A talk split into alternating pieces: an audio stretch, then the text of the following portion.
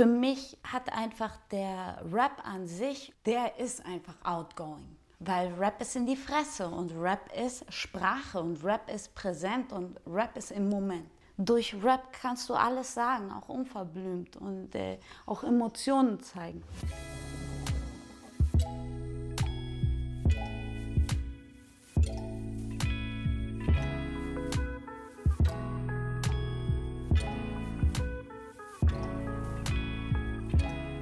Willkommen zu Hause, dem Talk-Podcast bei Geheimtipp München.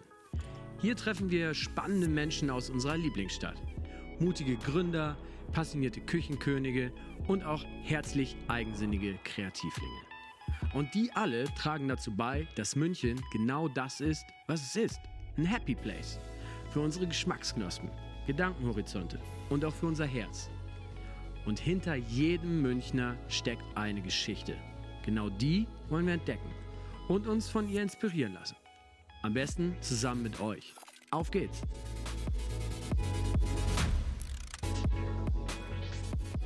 Für die meisten Jugendlichen stellt das die beste Basis für ein echtes Trauma dar. Die Heimat verlassen, umziehen, nicht nur in eine andere Stadt, sondern gleich auf einen fremden Kontinent. Für Tiger Tresse war das anders. Als die Eltern der gebürtigen Münchnerin das bayerische Idyll verlassen, um nach Mexiko zu ziehen, wird ihre wohl ausgeprägteste Eigenschaft zu einer wahren Waffe Neugierde. In der neuen Welt angekommen, wird Tiger schnell klar, dass der hübsche kleine Kosmos der deutschen Eliteschule im Ausland wenig für einen neugierigen Menschen zu bieten hat. Die Lösung? Der Weg in die Barrios, um dort den Ursprüngen des mexikanischen Hip-Hops auf den Zahn zu fühlen. Schnell findet sie heraus, dass eben dieser die wohl internationalste Sprache der Welt ist. Und Tiger spricht nicht nur fließend Hip-Hop, sondern sehr bald auch Spanisch. Wie man es als bayerisches Madel in Mexiko schafft, gar nicht erst als geringer wahrgenommen zu werden. Wie sie sogar zur Barrio Stage Queen in der neuen Heimat wurde und es dazu noch geschafft hat, diesen Vibe in ihre alte Heimat zu verfrachten, das sonst eher nicht so für heißblütiges Temperament bekannte München. Das alles hat uns natürlich brennend interessiert. Also haben wir Tiger zum Podcast-Talk geladen. Und ganz vielleicht, ganz, ganz vielleicht haben wir ganz zufällig in dem folgenden Talk auch eine Top-Überraschung für alle Fans parat. Also, hört doch mal rein. Ja, ich bin hier im Wohnzimmer von Tiger Trece. Fast, ja. Fast. Ja, Wie geht's dir? Gut. Ähm, ich habe es gerade schon zu dir gesagt, so wir, ähm, wir haben echt jetzt schon eine ganze Weile gequatscht. Ich habe noch nie mit äh, jemandem so lange vorher gequatscht, bevor wir eigentlich das Quatschen im Podcast anfangen. Äh, herzlich willkommen erstmal, obwohl wir schon eine Stunde miteinander hängen, so ungefähr. Ähm, wir haben zum Glück bisher nur äh, geschafft, über mich zu sprechen, damit ich noch nichts äh, verpasse über dich. Ähm, deswegen hatte ich auch bisher tatsächlich die Frage noch gar nicht gestellt, wie es dir geht. Die kam jetzt noch echt authentisch sozusagen. Ähm, wie waren deine, deine letzten zwei Monate? Äh, besonders auch? Ich glaube, für jeden war das besonders, die letzten zwei Monate. Gut also, besonders oder schlecht besonders? Oder? Äh, so total durchgemixt, aber ich finde eigentlich eher, eher gut, würde ich sagen. Ich habe meine Zeit auf jeden Fall genutzt und habe versucht, so für mich irgendwie äh, so das Beste draus zu machen um mich nicht zu sehr auch zu stressen mit dem Ganzen, was so rundherum abgeht. Ja, ähm, es hat ja auch mit dir und deinen Plänen was ziemlich Besonderes gemacht, so, ne? Eigentlich, also für die, die es äh, noch gar nicht so sehr äh, wissen, du, du bist ja wirklich sehr authentisch in zwei Welten zu Hause. Ne? Du ja. bist einmal in, in München ist deine Welt und Mexiko ist auch deine Welt. Exactamente. Sí.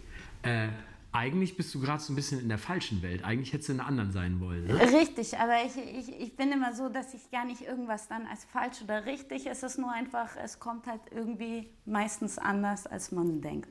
Und äh, ja, das war ganz lustig, weil ich einfach ähm, eigentlich jetzt gerade in Mexiko wäre schon seit März. Ich bin erst äh, Ende Februar zurückgekommen für einen Job um gleich wieder abzuhauen und dann, bam, wann war das? 16. März oder so war Shutdown. Shit, alles dicht, die Deutschen werden alle zurückgeholt und ich wollte eigentlich in die andere Richtung. Und jetzt sitze ich hier. Und, und ähm, es hat sogar bei dir dazu geführt, dass du eigentlich gesagt hast, so, ich kündige jetzt meine Wohnung, weil diesmal wird es länger Mexiko und hast deine Wohnung gekündigt und ungefähr eine Minute 40 später bekommst du mit, ah fuck, warte mal, ich kann da, wo ich hin will, eigentlich gar nicht hin. Richtig. Äh, Ja, ich habe im, im Dezember wirklich Wohnung gekündigt, Job, so alles, was ich irgendwie hatte. Ähm, alle Sachen, die ich habe, in Kisten gepackt, so mein ganzes Leben, habe verdammt viel aussortiert, habe das alles äh, bei meinen Eltern irgendwo untergestellt und dann, ja, dann kam es anders. Hm. Fühlst du dich denn jetzt so ein bisschen, äh, auch gerade äh, immer noch so ein bisschen in Warteposition, wie so eine Sprinterin im Startblock und du weißt, die Knarre ist noch nicht geladen, aber vielleicht gleich und dann darf ich los? Ja, irgendwie schon. Also zumindest war das anfangs noch so, dann wurde es immer ernster. Jetzt ist es, jetzt habe ich mich gerade so arrangiert, dass es jetzt einfach nicht gleich losgehen kann. Auch ich bin natürlich auch viel in Kontakt mit meinen Leuten drüben und schaue mir immer wieder an, wie es auch da vor Ort die Situation. Und jetzt gerade in Mexiko zu sein, ist halt auch nicht, äh, ist ja eh schon hartes Pflaster. Ist ja nicht so, dass man sonst so alles so frei machen kann. Und jetzt gerade Ausnahmezustand. Ne? Äh, Wie ist die Situation drüben überhaupt? Das, ähm, also man kriegt ja von vielen Ländern so ein bisschen was mit. Ja. Von, von äh, Mexiko habe ich jetzt persönlich gar nicht so viel mitbekommen. Wie, wie schlimm ist da die Situation? Das ist mittlerweile voll schlimm geworden. Die haben echt viele, in, viele verschiedene Infektionsherde an verschiedenen Orten, vor allem in Mexiko-Stadt ganz besonders. Und mittlerweile auch die, die Zahlen der Toten gehen weiter hoch und auch die, mh, die äh, Hospitals Públicos, also die normalen Krankenhäuser sind alle überfüllt. Wie ist das für dich? Bist du jetzt so, so ein bisschen eher froh, dass du quasi hier bist, weil hier ist die Situation im Allgemeinen besser? Oder ist das eher wie so ein schlechtes Gewissen, dass du deine, deine, deine Hut, deine, deine Leute sozusagen, wie so, hat man eher das Gefühl so, scheiße, ich lasse sie gerade im Stich? Oder wie ist das? Ah, es ist total zwiegespalten, weil äh, klar, äh, ich finde, wir haben es hier echt sehr, sehr gut. Und äh, klar, das gibt auch so ein bisschen schlechtes Gewissen vielleicht an der einen oder anderen Stelle, weil man eben weiß, okay, wie krass privilegiert man hier ist und ähm, keiner braucht sich so richtig Sorgen machen. Es geht halt nicht ums blanke Überleben. Mm, aber ich, ja, mein, meine ganze Jahresplanung war einfach anders. Ja, wir haben es jetzt gerade schon so ein bisschen rausgehört. Ähm, Mex Mexiko, wie der Allmann sagt. Oder wie du sagst mittlerweile als nicht mehr reiner Allmann, Mexiko. Mexiko. Ähm, ich muss gestehen, als, als ich dich quasi kennengelernt habe, sozusagen, Aha. als Person des öffentlichen Lebens und äh, mich jetzt noch nicht gezielt irgendwie so in, in deine Künstlerbiografie sozusagen reingestalkt habe, ich bin immer davon ausgegangen, also du bist mal mindestens äh, keine Ahnung, Münchnerin mit mexikanischem Geburtshintergrund oder eingewandert aus Argentinien. Es wäre schön, ja, wenn es so wäre. Es würde einiges auch einfacher machen. Es ist äh, witzig auch, dass du sagst, weil ich habe tatsächlich auch schon Leute gehabt, die mit mir gearbeitet haben, die gesagt haben, also marketingmäßig, also wir müssen auf jeden Fall mindestens ein Teil deiner Eltern muss aus Mexiko kommen. Aber ist nicht so, ne? Ist nicht so, Die nein. kommen beide aus München. Die, nicht aus München, aber aus Deutschland. ja. Und du bist ein Münchner Kindl. Richtiges Minga-Kindl, ja. Also eigentlich total krass getarnt, weil so dein, dein also nicht nur deine Kunstfigur Tiger Tresse, sondern auch äh, du als Mensch bist ja schon sehr, sag ich mal, latino-authentisch, so für den Außenstehenden, oder?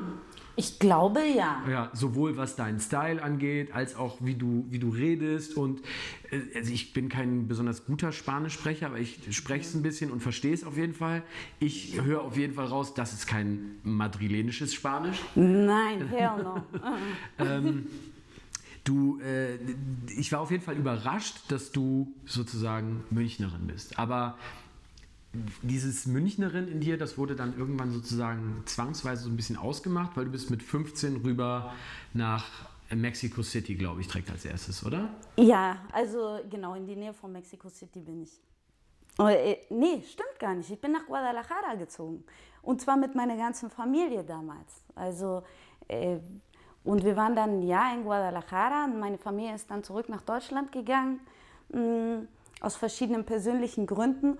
Und ich bin dann in eine andere Stadt innerhalb Mexikos und habe dort dann war dann dort alleine. Hm, deine Eltern sind wahrscheinlich aus beruflichen Gründen darüber, oder? Äh, aber auch freiwillig. Also meine Eltern haben schon in Mexiko gelebt, bevor, äh, schon bevor ich geboren bin und haben dort fünf Jahre gelebt und äh, haben dort gearbeitet.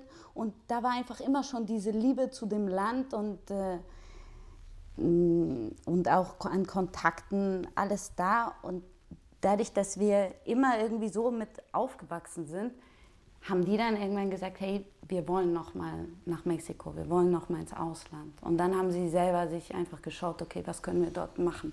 Wie, wie war das für, für dich? Dann war das geil, jetzt ziehen wir auch mal dahin? Oder war das auch irgendwie eine, eine Angstsituation, weil ich meine, mit 15, ich weiß nicht, ob du mit 15 in die Pubertät gekommen bist, wahrscheinlich als Lady, die sind nee, immer ein bisschen nee, früher nee, dran, das eher war früher. Viel früher. Aber trotzdem bist du mitten in der ja. Pubertät und dann hat man ja auch eher so ein bisschen Selbstzweifel und so und dann ist das so geil, jetzt Mexiko oder, boah, fuck, meine Freunde und wer weiß, was auf mich wartet. Wie sehr wusstest du, was dich erwartet? Also so Selbstzweifel hatte ich da überhaupt nicht in dem Moment.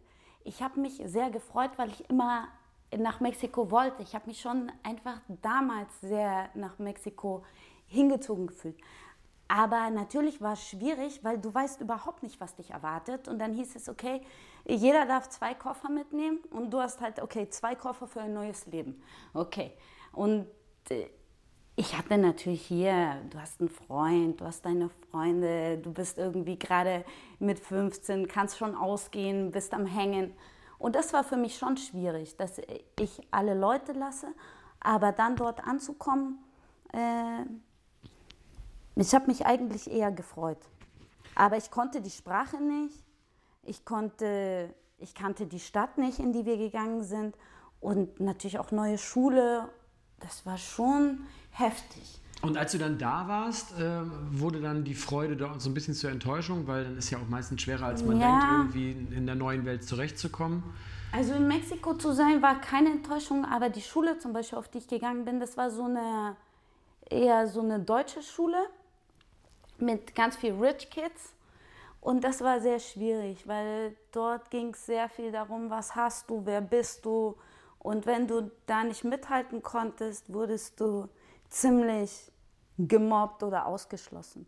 Und das war für mich schwierig. Und äh, äh, weil ich da in eine Welt getreten bin, in so eine, erstmal in dieses rich Ding rein, womit ich einfach gar nichts zu tun hatte und womit ich auch nichts zu tun haben wollte.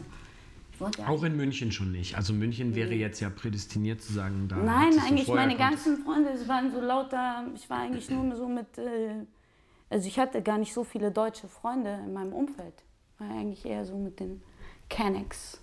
Hier in Schwabing? In Schwabing, ja. Aber, aber dann, Schwabing ist ja jetzt nicht so das Pflaster, wo jetzt der Münchner, der sagen wir mal so ein bisschen mehr Street ist, der kommt meistens nicht aus Schwabing. da hast du recht, aber damals, also so, äh, wann war das? Noch vor der 2000er-Wende war Münchner Freiheit die Gegend, das war eine Hip-Hop-Gegend. Da gab es wirklich viele Hip-Hop-Stores, und somit haben sich da sehr viele Leute der Stadt getroffen. Bedeutet, ähm, interpretiere ich jetzt einfach mal so, du warst auch vorher schon, schon Hip-Hop, weil. Total. Dein Weg, die, die Rich Kids in Mexiko so ein bisschen zu verlassen, war dann auch wieder Hip-Hop, oder? Total. Ich habe mir immer meine Seitenwege dann gesucht. Ich wusste, okay, ich habe keine andere Wahl. Ich muss in die Schule gehen, aber in der Schule habe ich keine Freunde gefunden und äh, eher, eher eher war ich Feindin, würde ich sagen. Mhm. Und bin dann einfach in die Straßen raus und habe geschaut, okay, wo finde ich, wo finde ich meine Leute, wo finde ich Hip-Hop. Und das war eigentlich spannend. Und da, ähm, ich hatte Glück, meine, meine Eltern haben mich auch echt viel alleine gelassen, wo ich mich heute auch frage, hey, wie, wie konntet ihr das machen? Ja? Und ich bin dann immer, wenn in der einen Seite, ich konnte nach links und nach rechts schauen und in der Seite, wo viel Licht war, wusste ich, ah, okay, nee, ich gehe mal die andere Seite entlang. Schau mal, was da geht. Bedeutet jetzt für, für jemanden, der Mexiko jetzt nicht so gut kennt, ich kenne Mexiko auch nicht besonders gut. Was mal? Nee, in Mexiko war ich leider noch nicht. Ich war schon in Mittelamerika, Lateinamerika, mhm. aber nicht in Mexiko. Ähm, das ist ja schon auch immer so ein Viertelding. In, in Mexiko. Ja, ne? klar. Also es gibt das Barrio Ja, genau. und es Barrio. gibt halt äh, die, das andere Ende ist die Guarded Living Anlage so ein bisschen. Ne? Und ich weiß, also selbst wenn du jetzt nicht Rich Kid bist, wenn du als Deutscher dahin kommst, hast du schon eher das Geld, nicht im Barrio wohnen zu müssen. Aber Hip-Hop ist wahrscheinlich eher Barrio, oder? Absolut. Der richtig authentisch Barrio. Das bedeutet, also Barrio ist halt im Prinzip so ein bisschen, auch wenn es eigentlich nur die Gegend oder das Viertel heißt, ist es eigentlich mehr so das spanische Wort oder das lateinamerikanische Wort für, sagen wir, Township, Slum. Also es ist nicht wirklich Slum, Ja, aber es ist auf jeden Fall... kleines Ghetto Ja, einfach. es ist schon so ein bisschen ghettoesk.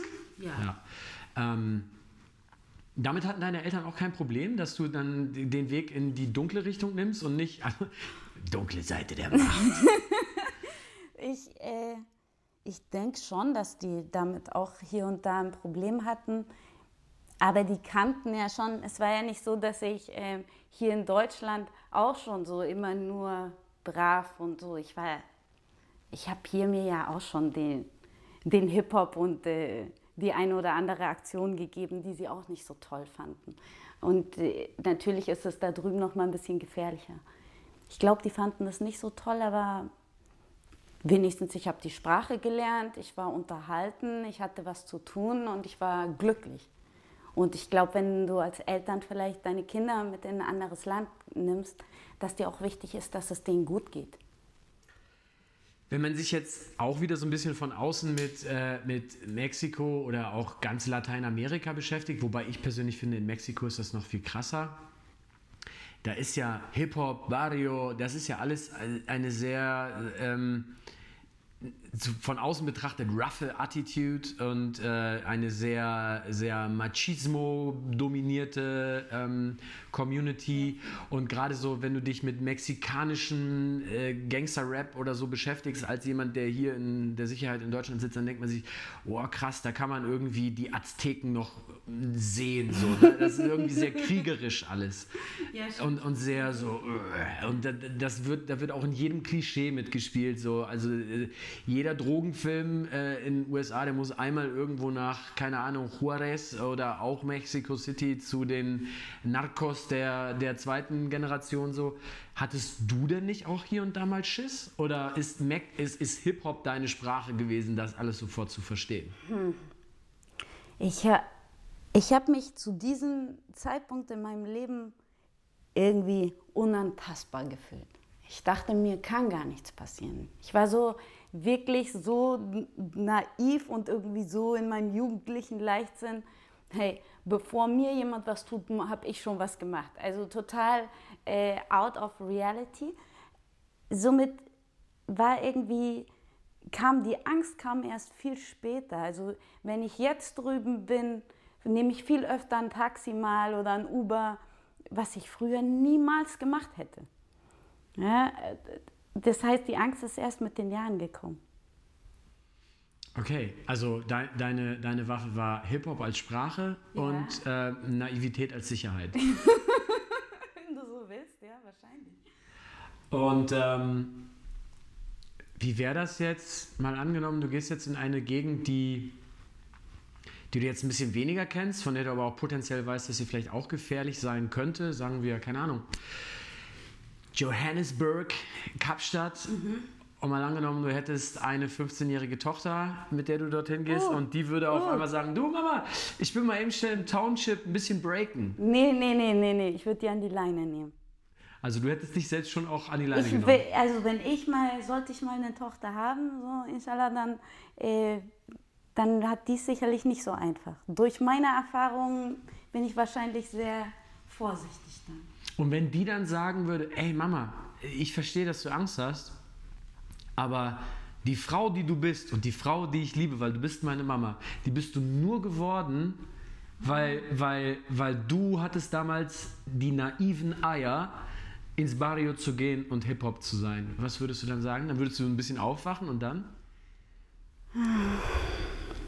Oh Gott, ich, ich tue mich schwer. Also ich, äh, ich bin schon, ich würde gerne ihr jegliche Freiheit erlassen. Aber ich weiß einfach, halt, leider sind nicht alle gut da draußen. Aber ich weiß auch, ich kann niemanden beschützen. Jeder muss sein eigenes Leben führen.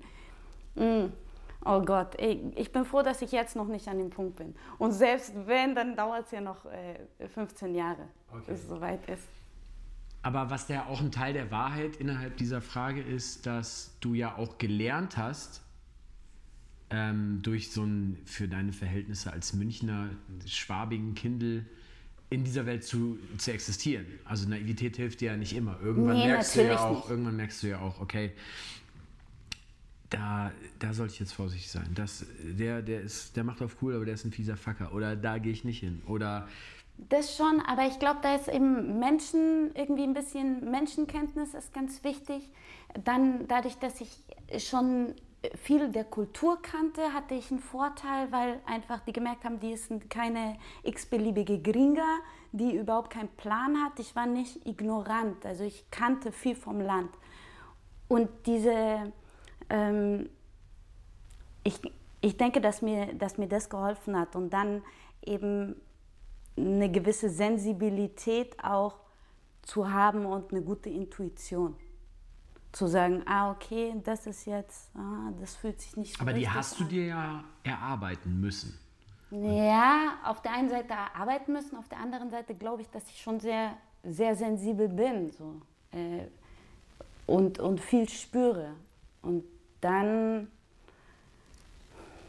ich glaube dann, weiß nicht, ob das, woher das oder was das ist, aber das hat mir auf jeden Fall und bis heute, das hilft mir immer wieder im, Kontakt mit Menschen. Und ich habe immer schon zu allen möglichen Menschen Kontakt gehabt. Es war nie so eine Sparte von Menschen. Und dadurch kriegst du auch irgendwie wieder viel mit. Mhm. Okay. Ähm, ich meine, du heißt, dein, dein Künstlername ist Tiger. Ja. Aber du hast ja auch noch einen, einen, anderen Namen, wenn man sich ein bisschen mit deiner Musik beschäftigt. La Cholemana.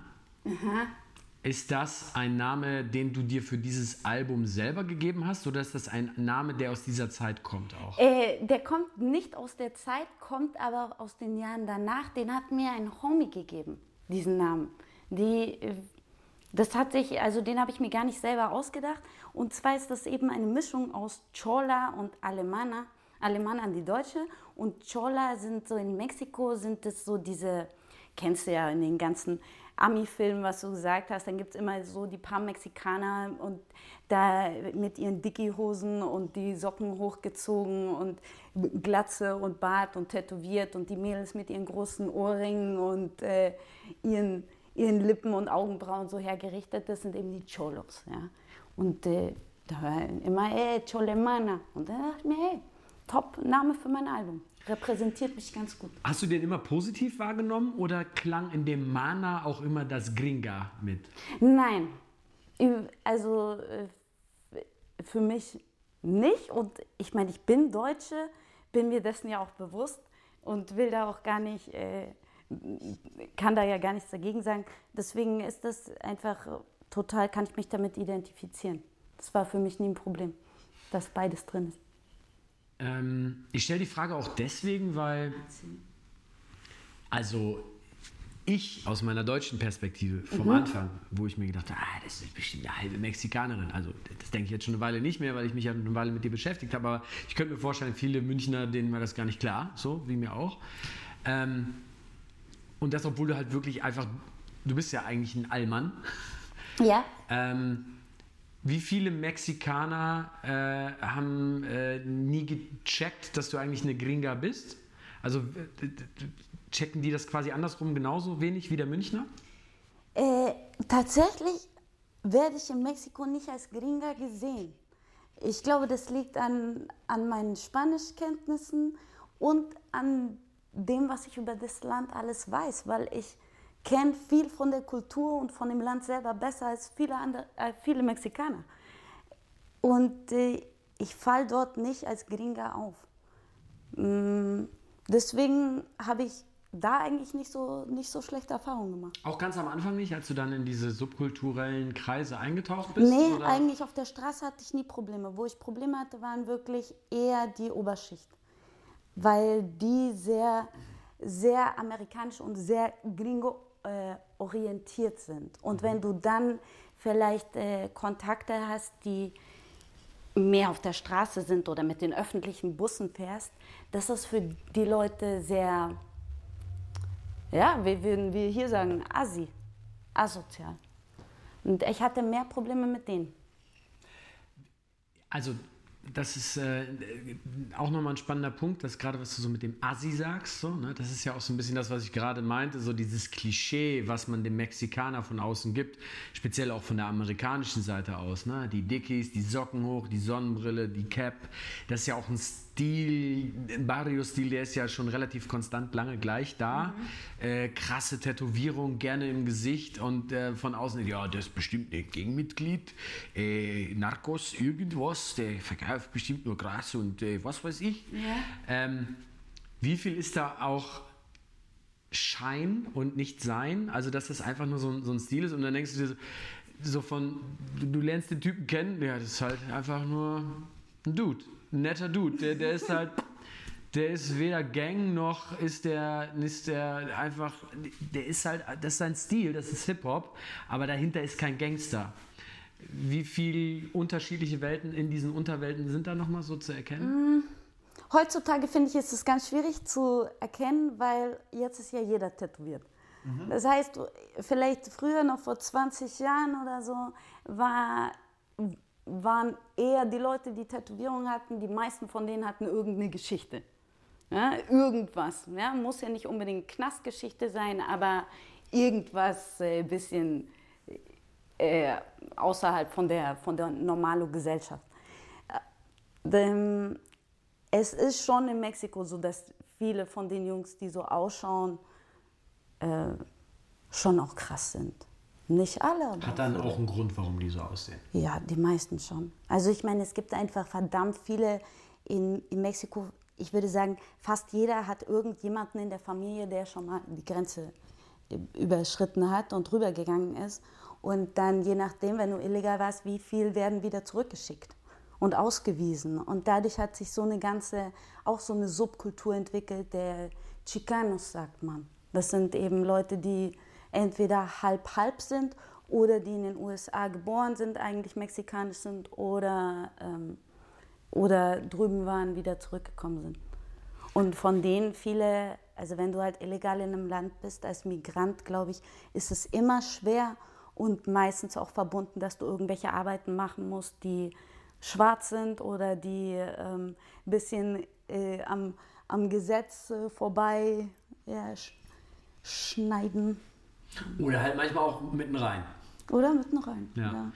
Ähm, Hintergrund der Frage ist natürlich auch so ein bisschen, also ich weiß gar nicht, ob du selbst deine Musik so bezeichnen würdest und mir geht es auch gar nicht darum, jetzt eine Schublade für deine mhm. Musik zu finden, aber mit Sicherheit hat man das diverse Male ja schon auch, sagen wir mal, deutschen Gangster-Rap äh, Ladies Made mhm. genannt. Ähm, und Gangster-Rap, egal wo er jetzt herkommt, ob der jetzt aus Berlin kommt oder aus Compton oder whatever, der hat ja dann auch immer diese, diese Frage der Street Credibility, die, die spielt ja immer mit. Ne? So, Natürlich. So, und Ganz entweder, entweder also ich glaube, genau, und ich glaube heute, wenn du, heute nennt man das dann, glaube ich, äh, hat der einen Nacken oder nicht? Ne? Also der, äh, die, die Haftis und die, wie sie alle heute heißen, mhm. die haben ja dann entweder einen Nacken damit die eine Street äh, Credibility du meinst, haben. Also, also Nacken, also ich habe die dementsprechenden Leute im, im, im Back. Genau, oder? ja, also und pass mal auf, also ich bin vielleicht kein Gangster, aber der und der Clown, der steht hinter mir. Ich habe Brüder. Mich, so genau die, und, äh, die man kennt. und wenn du so tust, als ob du einen Nacken hast, dann haut der dir Nacken in den Nacken. Ja. Und wenn du wirklich diesen Nacken hast, dann musst du gar nicht zwangsläufig ein Gangster sein, sondern dann bist du halt eher so ein, so ein Aushängeschild, ein legales Aushängeschild von einer eher illegalen Subkultur. Mhm. So, also so ist es ja, sagen wir mal, häufig im deutschen Hip-Hop und auch mit Sicherheit im amerikanischen. Ähm, der Punkt ist ja, wenn man sich mit Gangster-Rap beschäftigt, da gibt es in meinen Augen so, so, drei Spielformen. Also entweder der Dude ist ein Gangster und der, der hat immer Hip-Hop gelebt, war aber auch ein Gangster und jetzt ist es sein Ding, äh, seine Vergangenheit über die Musik zu verarbeiten. Mhm. Oder derjenige ist halt kein echter Gangster, sondern er ist ein legales Aushängeschild von Gangstern. Das, dann auch, das hat dann auch Street Credibility. Oder er ist halt so einfach ein ganz fieser, schmieriger Blamer. So, der ist halt einfach nicht echt. Mhm. So. Ähm, letzteres nehme ich jetzt bei dir einfach mal nicht an. Aha.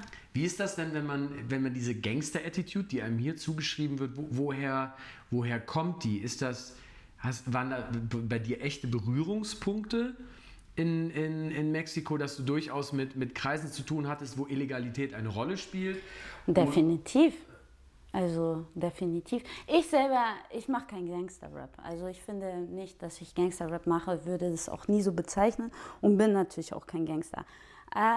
Aber äh, Berührungspunkte auf jeden Fall und natürlich äh, hier und da krumme Dinge gedreht und ich hatte auch immer eine Faszination irgendwie für, für so kriminelles Leben. Am liebsten, ja, wer träumt nicht mal davon? Ja, so richtig schön kriminell einfach zu sein. Bonnie und, dann, und Clyde. Ja, Mann. Ja. Aber äh, ja, sehr viele Berührungspunkte in meinem Leben und äh, manchmal auch vielleicht zu viel. Ja. Also sehr viele Leute einfach im Knast, sehr lange und sehr viele Jahre auch immer wieder. Echt, ich kenne fast jeden Knast hier in, in Bayern auch. So Leute besucht, äh, Freunde besucht. Äh, aber, und in Mexiko genau das Gleiche. Nur ich versuche mich so ein bisschen, ich habe meine Leute und ich äh, weiß auch, wer was vielleicht irgendwie getan hat oder in was für Kreisen die sich bewegen. Ich versuche immer so nicht zu sehr drin zu sein, weil es auch gefährlich sein kann. Ja, und je älter man wird, desto wichtiger ist einem auch das Leben und ich, und man merkt auch meistens, diese ganzen kriminellen Geschichten führen eben nicht in, nur in den Reichtum oder zum Ruhm, sondern eben ganz oft auch in den Tod oder in den Knast. Ist das nur eine Entscheidung, die aus der Vernunft herauskommt, so das kann gefährlich sein? Oder ist das am Ende auch, sind das auch andere Dinge? Weil, Wie meinst du? Der, der Punkt ist ja, jeder, der das jetzt dich hat sagen hören, du hast auch in deinem Leben schon immer eine gewisse Faszination für die Kriminalität gehabt, der kann dann schön sagen, das ist aber asozial. Das ist ein, das, wie kann man eine Faszination für die Kriminalität gehabt haben? Und dann gehen die nach Hause und machen auf Netflix eine True Crime Doku an. so. Ja, Na? Also irgendwie ist es ja, geht es ja ganz, ganz vielen Menschen. Ja. ja. Das ist ja nichts Besonderes. Aber es gibt die, die diese Neugierde nach Kriminalität mit dem Mut kombinieren, das, das finde ich jetzt mal raus. Da gehe ich mal hin, da gucke ich mal. und die machen halt nicht nur die True Crime Doku an und hören sich irgendwas über einen, keine Ahnung, Fall an, sondern die gehen halt, du Mama, ich gehe mal eben rechts in die dunkle Ecke, mal gucken, was im Barrio so geht. Ciao. ähm, das hört sich alles so heftig an. Ja, ja aber, aber, aber ja, irgendwie ist das ja, so in dir. Ist, was glaubst du, woher kommt diese Neugierde in dir für diese, für diese dunkle Seite und dieses, ähm, aber trotzdem bist du es nicht geworden. Ja. Und gleichzeitig, äh, was ist daran so spannend? Ich glaube, viel kommt tatsächlich durch Rap-Musik. Ich höre schon immer Rapmusik. Also das erste Mal, wo ich im Radio Rapmusik gehört habe, da war ich vielleicht acht Jahre alt und das hat mich gecatcht.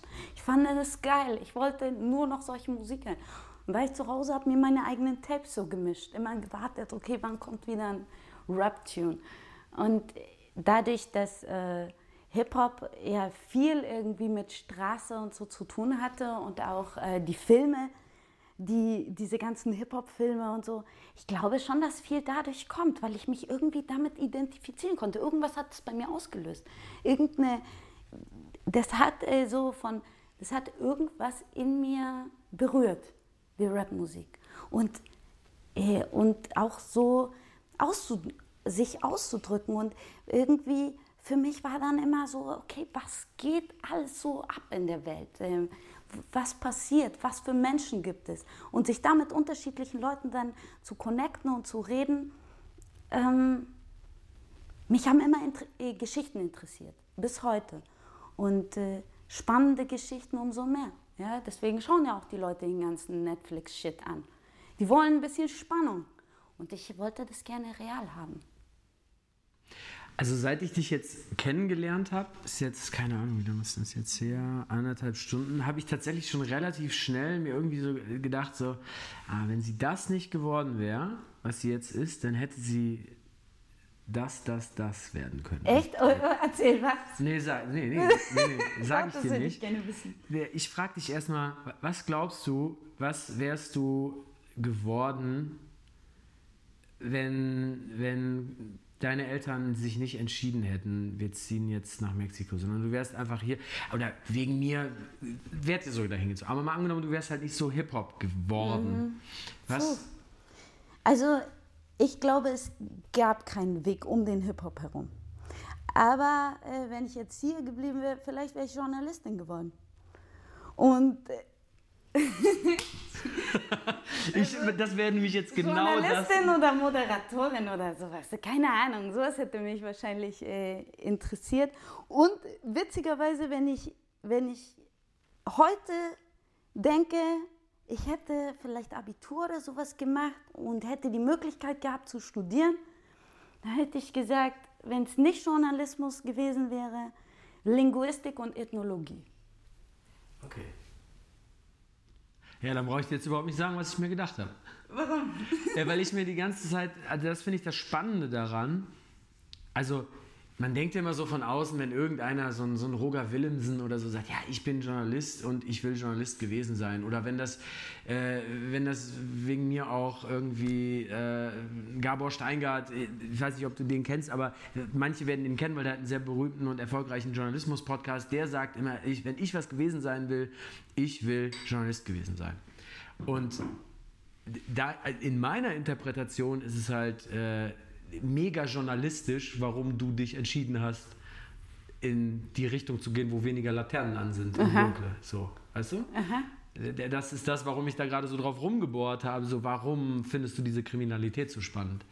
Ähm, du hast es halt einfach aus einem journalistischen Interesse heraus gemacht, aber du hast nicht das Bedürfnis eines Journalisten, Aspekt, ja. dieses eines Journalisten, ich bin ein guter Journalist, sondern bei dir ist es einfach die reine Neugierde. Ich bin mega neugierig.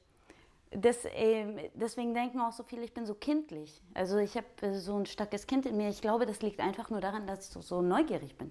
Kinder sind halt auch mega neugierig und das hat bei mir auch, also das will auch nicht aufhören. Jetzt bin ich ja, ich ja die drei vorne und alles, das hört nicht auf. Und ich finde aber auch, dass Neugierde eigentlich so was Schönes ist weil Neugierde etwas ist, was uns antreibt und auch immer wieder entdecken lässt. Und auf Entdeckungsreise zu gehen, finde ich so schön, wenn wir nur ein Leben haben. Ganz viele Menschen verlieren die Neugierde aber. Hm. Oder? Ja, total. Also ähm, ist das bei dir an irgendeinem Punkt eine bewusste Entscheidung gewesen, diese Neugierde zu verlieren? Oder glaubst du, das wäre einfach gar nicht möglich gewesen, dass du deine Neugier Ich habe sie bis heute noch nicht verloren. Ja, ja, das ist klar, aber war das irgendwann, man, es kommt aber ja trotzdem von außen immer so ein Druck, ja. der eher dafür sorgt, dass man diese Neugierde verliert. Also wenn man jetzt jemandem mit Mitte, Anfang, Ende 30 oder auch 40 sagt, du bist ein sehr neugieriger und kindlicher Mensch, dann ist das nicht unbedingt ein Kompliment, nee, weil man soll ja gesettelt sein und seriös genau. so. Also es kommt ja immer da so, ist, so, Da liegt das Problem. Ja, genau, da gibt es ja einen so latenten Druck, ob jetzt von direkten Menschen aus dem Umfeld oder der Gesellschaft sei mal nicht so neugierig und so kindlich. Ja. War das bei dir oft. eine bewusste Entscheidung, dagegen zu gehen? Oder das, war das nie eine bewusste Entscheidung, sondern man hätte das nie nee. aus dir rausprügeln können? Das ist keine bewusste Entscheidung. Ich habe eher schon manchmal versucht, vielleicht ein bisschen mehr versuchen, mich zu setteln oder irgendwie die Dinge etwas normaler anzugehen. Aber es gelingt mir nicht. Also das ist mir, äh, ich habe da so einen Drang. Ich will weiter tauchen, weiter schauen, weiter. Ähm, ich würde es nicht mal suchen nennen, aber ich höre immer wieder, ja, die ist immer auf der Suche oder die rennt weg oder ist auf der Flucht. Aber das, äh, ich habe das wirklich so, ich schaue mir das an, das ist ja nicht, ich bin ja nicht blind oder taub für Kritik oder für die Sachen, die mir die Leute sagen. Ich glaube nur, es ist es nicht. Ich glaube, das ist einfach mein Drang, Leben zu schmecken und mit allen Sinnen dabei zu sein. Und äh, diese, diese Abstumpfung unserer Sinne ist etwas, was mir, ähm, ja, was mir nicht so schmeckt. Ich, ich bin gerne wirklich mit jedem, jedem Sinn und dazu gehört halt einfach. Und da, das impliziert wieder auch die Neugierde.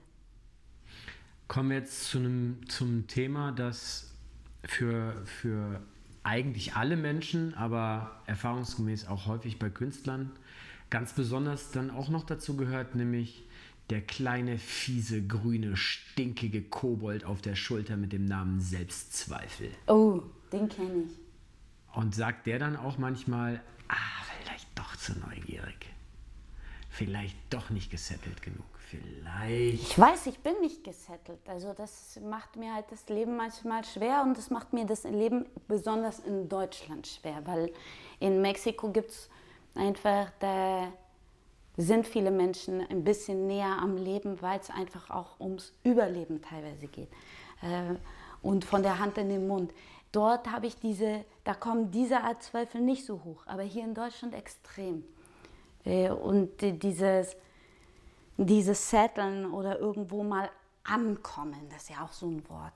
Wann kommt sie oder wann kommt man an? Und sich dann auch selber zu fragen, hey, shit, also wo, wo stehe ich überhaupt und wohin führt das gerade alles? Der Druck ist schon immens. Ja, das, der Druck eben des Settlens, ja, des Settlens, äh, Familie, Kinder, alles, was dann äh, festen Job oder dann kommen dir die Leute ja auch schon mit, ja, und wie willst du das mal im Alter machen und was mit Rente und so. Und, und das sind eben genau diese Sachen und Sicherheit, und für viele Menschen geht ja die Sicherheit immer vor. Äh, ist auch total legitim, aber für mich ist es schwierig. Ich tue mich schwer. Kommt denn ähm, die Sicherheit, das Sicherheitsbedürfnis? Jeder Mensch hat ein Sicherheitsbedürfnis. Der eine hat es halt in einer Skala von 1 bis 100 bei 1 und der andere bei 100. Du hast auf keinen Fall bei 100, aber wo würdest du dein Sicherheitsbedürfnis ansiedeln? Ähm, du musst eine Zahl vielleicht, sagen. ja, ja, ich, ich weiß schon dass du eine Zahl von mir willst. Vielleicht, also 50, 50, 50? Echt so viel? Vielleicht. Okay, ich hätte jetzt geschätzt, du sagst 15. Ja, vielleicht ist es auch weniger. Es ist ja auch immer eine Frage, was versteht man selber unter Sicherheit? Mhm. Äh, hm, ich kann ganz gut äh, wirtschaften und haushalten und so und somit habe ich irgendwie, schaffe ich immer irgendwie auch mit wenig trotzdem mir Dinge zu ermöglichen. Hm, dann ein bisschen Lebenskunst, ein bisschen Hustle hier, ein bisschen Hustle da, Hustle and Flow. Vielleicht sind es auch weniger als 50 Prozent, weiß ich nicht. Hm werden es nie rausfinden. Ja, wenn ich dann mein Haus und mein Garten und alles habe, dann kommst du mal vorbei und okay. kannst sagen, und dann okay, frage ich nochmal nach. Ja. Äh, ich hätte gerne einmal die Aussage von dir, wie viel Sicherheit jetzt und Whisky, sage ich dann.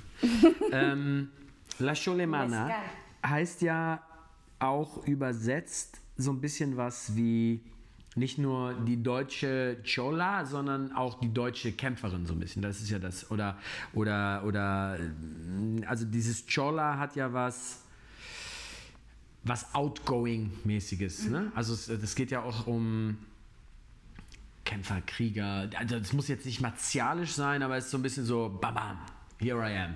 Mhm. Ne? Das ist ja da drin.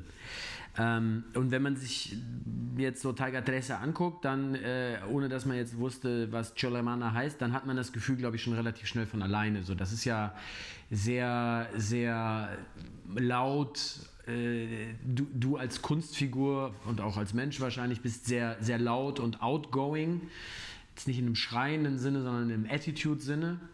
Ähm, was bedeutet das für dich äh, in Bezug auf auf Emanzipation und, und, und Frauenpower.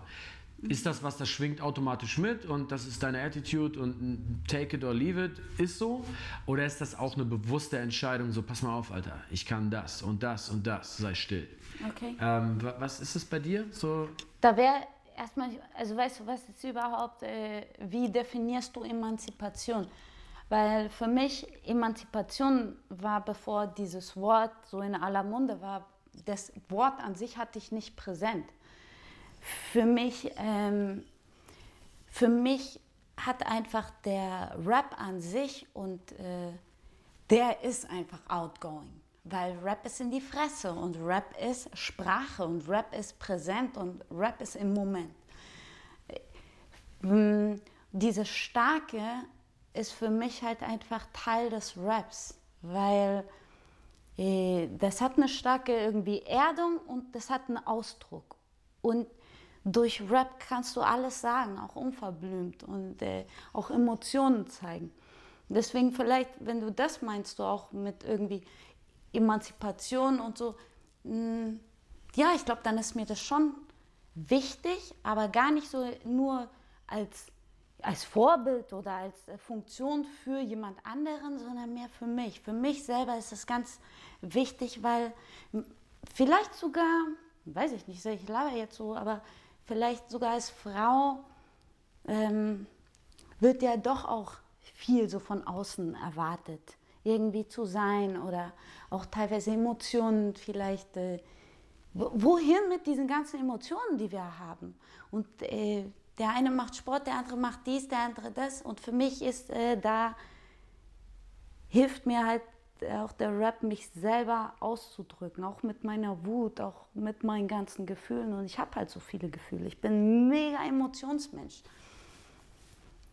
Das heißt also, Emanzipation ist für dich definitiv ein Thema, aber gar nicht so sehr, ich muss jetzt irgendwie die Rolle der Frau stärken Null. oder so. Das kommt also einfach automatisch nicht. mit. Das ist einfach ich meine, ich bin Teil eine Frau. deiner Attitude. Ich bin eine Frau. Ich, ähm, ich würde mich auch nicht mal als Feministin oder so bezeichnen. Ich bin Frau und gerne Frau und äh, aber eben nicht jetzt so, dass ich irgendwie das so extra so pushen muss. Ich, ja, das ist für äh, Emanzipation oder Fempowerment oder sowas. Ja, ich glaube, es ist ein bisschen mehr, ist halt irgendwie so. Ja kommt von alleine sozusagen. Das, ja. das Thema schwingt einfach mit, ist dir wichtig, aber du musst es nicht plakativ nach außen nee, tragen. Nee, null. Ja. Also wo ich das, äh, wo ich da eher versuche, was, äh, weil ich das so oft höre, so von außen, ich, mir wird ganz oft gespiegelt, boah, irgendwie wirkst du so stark oder so präsent oder sowas.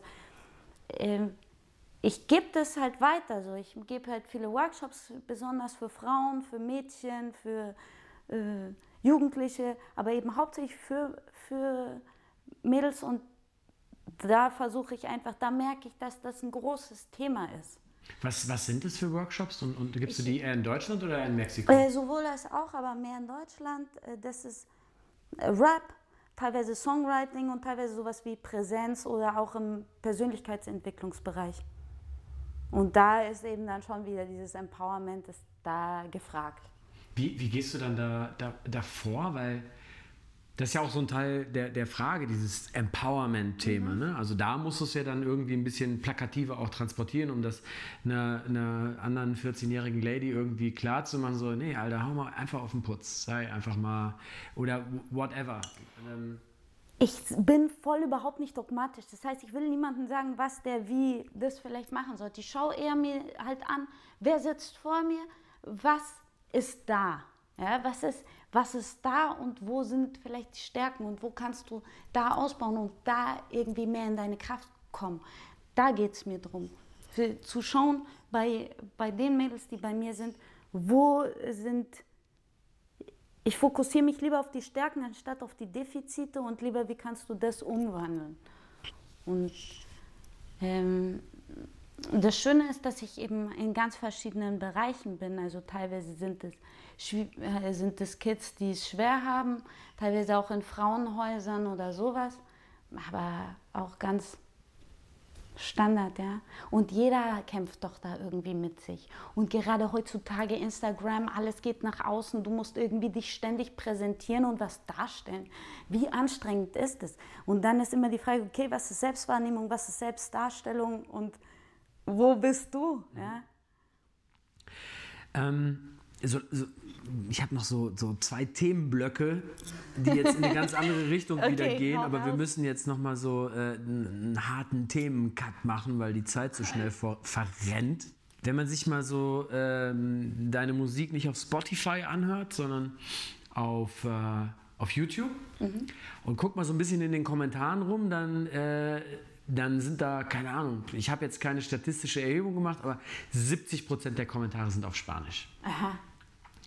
Äh, ist das deine Latino-based Fan-Community in Deutschland? Tatsächlich, glaube ich. Oder, Nein, achso. oder, ist es, oder ist es deine Latino-based äh, Mexiko. Fan-Community Das in ist Mexiko? Mexiko.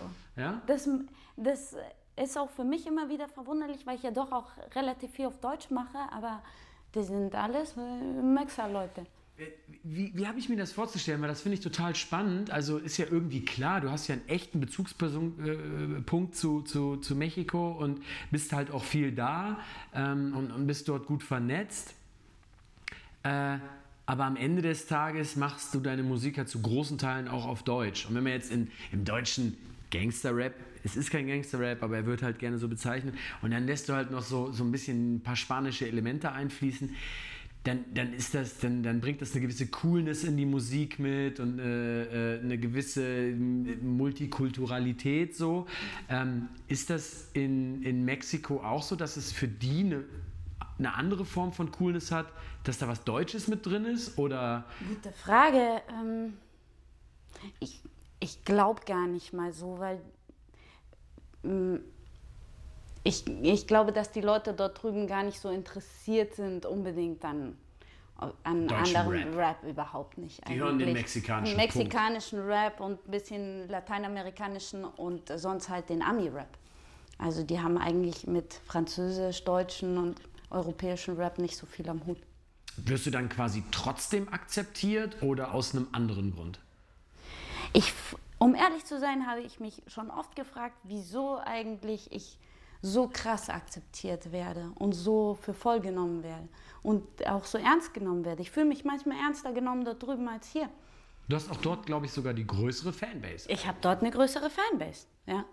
Wenn ich, äh, Ist das eine lokal große Fanbase? Weil Mexiko-Stadt ist eine der größten Städte der Welt oder ist das eine ganze Fanbase im Land? das ist tatsächlich aus dem ganzen Land und ich freue mich immer wieder.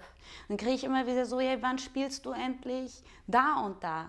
Also wo ganz anders, wo ich vielleicht noch gar nie war. Das sind echt unterschiedliche Leute. Das ist total nice. Ich Ähm, glaube, die finden, ich glaube, die mögen den Fakt einfach, dass jemand so, der nicht mal von da ist, so irgendwie real oder so authentisch da sich mit deren auch- Kultur ja, auch scheinbar beschäftigt einfach. Genau, und irgendwie da, davon Teil ist. Ähm, du, du, du hast ja auch immer wieder Auftritte und, und, und spielst. Ähm, Teil der Geschichte ist aber ja auch bei Musikern immer ähm, die, die Rechtfertigung aufrechtzuerhalten, warum man wie wo oft spielt. Hat auch immer ein bisschen was mit einem neuen Album zu tun.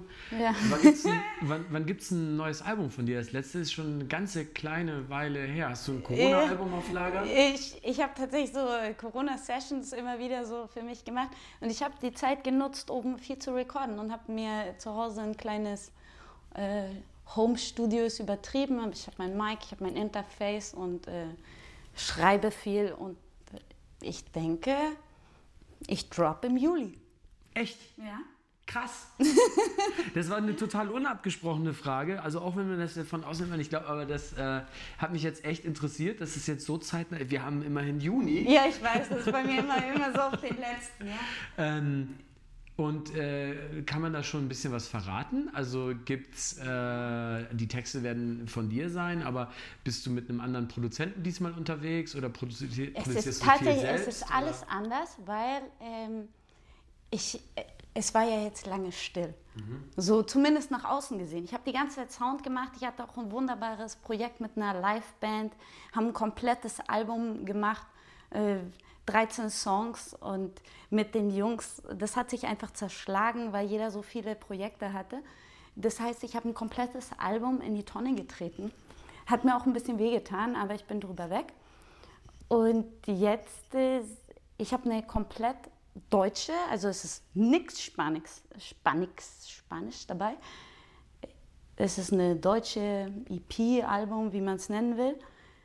Und äh, ich bin gespannt. Ich habe die Beats habe ich hauptsächlich im Internet gekauft. ich wollte so independent wie möglich alles machen, nicht abhängig sein. Gerade jetzt auch mit Corona war das eben schwierig, sich zu connecten mit Leuten. Und dadurch, dass ich ja schon die Zelte abgebrochen hatte, dachte ich, äh, ja, da geht jetzt gar nichts. Ich wollte in Mexiko jetzt Sound machen und auf Spanisch. Also bin ich hier festgegangen, also im Plan geändert. Es ist jetzt quasi durch Zufall dein deutschestes Album geworden, das du bisher Total, gemacht hast. ja. Okay. Ja, krass. Also da werden wir auf jeden Fall in den Shownotes noch mal ein bisschen irgendwie, äh, kann, da, da kommt noch mehr äh, verlinken. Da müssen wir auf jeden Fall in Kontakt bleiben. Sehr gerne. Vielleicht sind wir mit Glück bei Geheimtipp München das erste Interview zum neuen Album. Mm.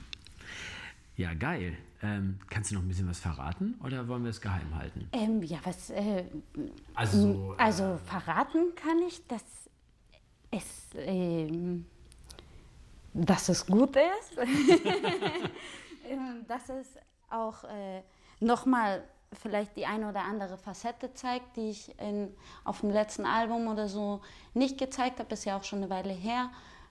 Äh, man merkt eine Weiterentwicklung, finde ich, raptechnisch, als auch irgendwie von, von den Beats, dass sie ein bisschen zeitgemäß sind. Also es ist nicht nur Boom Bap und äh, 90s und West Coast Shit, sondern es sind ähm, neue und ganz unterschiedliche Beats dabei. Und dadurch, dass alles auf Deutsch ist, kann man mich einfach komplett verstehen. es ist quasi nicht eine einzige Punchline eingespielt. Ich habe einen Chorus, der Okay. ist auf Spanisch. Okay. Ja, cool. Da, da freuen wir uns. Das, äh, das tatsächlich, ich habe die Frage jetzt eher so Und? gestellt in der, in, in, in, der, in der Hoffnung, dass du sagst, ja, da, ich gebe jetzt dieses Jahr mal Gas und so nächstes Jahr, aber dass du sagst, nee, nee, nächsten Monat. Nächsten Monat, eine nächsten, Monat nächsten Monat droppe ich. Und bis dahin ist noch ein bisschen was zu tun. Äh, es ist auch äh, rough, würde ich sagen, weil einfach gerade ja keine Crew am Start ist. Das heißt, ich, es kommt eigentlich alles aus eigener Hand. Und ähm, noch eine kleine Veränderung. Ab da an ist auch nicht mehr Tiger 13, sondern Tiger 13. Echt? Ja. Und nur für dieses Album oder ändert sich das dann nochmal? Also oft, ich dachte mir, mich langweilt das, die Leute immer Tiger Trees und verstehen nicht, was das zu bedeuten hat. Das ist einfach Tiger und da steht eine 13, ist nicht mehr so schwierig zu verstehen. Aber was bedeutet das denn dann für dich in äh, Mexiko? Also da heißt du dann 13? Die, die nennen ja die 13 nicht 13, die heißt ja dann trotzdem 13. Tiger 13 ist auf Spanisch. Deswegen Ja gut, macht das aber, keinen also, aber, aber streng genommen müsstest du denen dann erklären, wie man 13 auf Deutsch ausspricht. So wie du ja Nö, vorher deiner deutschen weil ich mache ja, finde ich überhaupt nicht, weil ich mache ja auf Deutsch und die Deutschen können das Tiger 13 nennen und die Mexikaner können das äh, Tiger 13 nennen. Und je nachdem, ob ich auf Spanisch oder auf Deutsch rappe oder auf Deutsch Null rappe, ist es dann jedem selbst überlassen. Ist das schon festgeschrieben, Ja. dass du dich so nennst? Ja. Okay. Also in meinem Ich hatte Kopf nämlich ja. grad, ich hatte nämlich gerade noch, eine, ich hatte noch eine, eine geile Idee. Wie wäre denn die 13. Kriegerin? Weil Trece, La Cholemana, die deutsche Kriegerin und einer der Lieblingsfilme meiner ganzen Kindheit ist der 13. Der Krieger. auch gut. Ja, oder ich dachte mir auch schon, ähm, ja, nee, nee, ich bleib erstmal bei Tiger. Schade, das wäre geil, wenn sich jetzt heute dein Name in diesem Podcast zu der drei, Wer die weiß, 13. ja, ich schlaf Kriegerin. mal eine Nacht Schlaf mal eine. Nacht drüber und sag bitte nochmal Bescheid. Okay, mach ich. Ähm, lass uns zum Schluss nochmal so, einen- so einen äh, tagesaktuellen oder zumindest Mhm. zeitgenössisch aktuellen Bezug nehmen. Ähm, das Thema Rassismus. Weil äh, so ein bisschen was ist los in den USA, so ein bisschen was ist auch los äh, in, zu, sogar in, in, in Deutschland. Mhm. Ähm, Weltweit? ja, äh, da ist jetzt irgendwie so eine, eine, eine- eine Form des Protests irgendwie weltweit groß geworden in einer Zeit, in der Protest eigentlich gar nicht so hätte groß werden können, weil eigentlich die Mechanismen gar nicht dafür da waren. Für die Kinder der Zukunft, die diesen Podcast in 14 Jahren hören, wir sprechen über George Floyd. Ähm, du bist ja quasi auch Taylor. Ausländerin. Nicht in Deutschland, aber in Mexiko. Ja. Ähm, was sind so deine Be und aber du bist quasi so eine Übersetzerin zwischen den, den Welten, so in, in zwei sehr sehr konträren Ja, Welten zu Hause. Ja, genau. Ähm, genau Auch das meine ein ich. Job Auch noch ein Job, oder? ja. Äh, nicht Pontifex Maximus, Pontifex Hippopius. ähm, Was, was für Berührungspunkte hast du persönlich, irgendwie hat die ja jeder gehabt, mit Rassismus gehabt, dass du sagen kannst, mh, hm, da habe ich für mich irgendwie krass was gelernt und da habe ich eventuell vielleicht sogar einen kleinen Wissensvorsprung. Also nicht, dass du das für dich proklamierst, ja. aber ich glaube, es ist so. Äh, also ich finde, Rassismus ist ja eins eigentlich so eine der dümmsten Sachen der Welt, oder? Würde ich mal sagen, ist Rassismus. Äh, manche meinen ja, das wäre Gewalt. Finde ich nicht so äh, weil Gewalt ist notwendig und auch äh, und so, sowohl in der Natur als auch in der Evolution als auch über. Jetzt äh, habe ich ja als äh, weiße, nicht nur als weiße Deutsche, sondern auch noch als Münchnerin, bin ja mega privilegiert. Wie du sagst, dann bin ich im Ausland und bin auf einmal Ausländer, bin auf einmal selber Migrantin. Mm, ich habe sehr viel Rassismus erfahren, vor allem durch Menschen in meinem Umfeld. Im Deutschen oder im Mexikanischen? Sowohl als auch. Äh, weil, also, auch wenn ich so meine Ex-Beziehungen oder sowas anschaue, die waren alle von der Hautfarbe anders als ich und ähm, somit habe ich sehr viel da mitbekommen gegen, gegen die, aber somit auch wieder gegen einen selber. Und ich kenne Rassismus aus, in Deutschland und ich kenne Rassismus in Mexiko. In Mexiko würde ich allerdings sagen, ist der Rassismus mehr Klassismus. Es ist gar nicht nur Hautfarbe, sondern es ist so ein bisschen mehr auch. Ein Klassenkampf. Ja, ja. genau. Ich habe äh, hier auch in Deutschland erfahren, ich habe mal fünf Jahre lang Kopftuch getragen. Da habe ich sehr viel mitbekommen. Warum so. hast du das gemacht? Mm, damals aus Überzeugung irgendwie. Ich hatte, ich war so der Meinung, ich hatte so an der einen oder anderen Stelle, ich fand den Is äh, Islam sehr spannend und auf der anderen Seite war es aber auch dieses Frauenthema und Haare, was Haare alles bedeuten und das wollte ich nicht so nach außen zeigen. Und dann habe ich wirklich einfach das echt paar Jahre lang eiskalt durchgezogen. Und da ich ja selber jetzt dunkle Augen und so weiter habe, habe ich echt krasse Sachen erlebt. Wo ich mir Alle dachte, hey, gedacht, du, du, bist nicht Tiger, du bist Gülcan. Ja, genau. Ja. Ja, wir hatten auch schon mal jemanden, der ist mir von der Behandlungsliege weggesprungen hat, mich bestimmt Vaterlandsverräterin und hat die Praxis verlassen oder so. Ja? Ähm, deswegen kann ich mir nur vorstellen, wie hart das eben für, für Menschen ist, wo das, ähm, wo das einfach noch offensichtlicher ist oder so. Ich finde wichtig gerade, was abgeht, auch wenn mm, wenn es vielleicht das eine oder andere Thema gibt, worüber man streiten kann, aber es ist so wichtig, dass irgendwie die Leute checken, was Rassismus eigentlich macht und wie viel es zerstört. Und äh, dass da mehr Wachsam und Achtsamkeit in die Köpfe der Menschen kommt. Und wenn, ich weiß nicht, hast du schon mal so einen DNA-Test gemacht? Nö, interessiert mich nicht. Okay. Ähm, ja, interessiert mich nicht, ist ein bisschen zu kurz ich will nicht, dass es mich interessiert. Mhm. So ein bisschen. Ähm, so aus einer, aus einer wissenschaftlichen Komponente heraus fände ich es tatsächlich schon irgendwie ein bisschen spannend. Aber am Ende des Tages kommt, glaube ich, sowieso bei den meisten Tests ungefähr das Gleiche raus. Da gibt es keine Wurzel. Mhm. Äh, die Wurzel ist am Ende des Tages bei jedem Menschen irgendwie, wie bei einem Baum auch, irgendwie in 13.000 Himmelsrichtungen. In alle. Äh, so, und am Ende des Tages, deswegen habe ich da nie wirklich äh, drüber nachgedacht. Nee.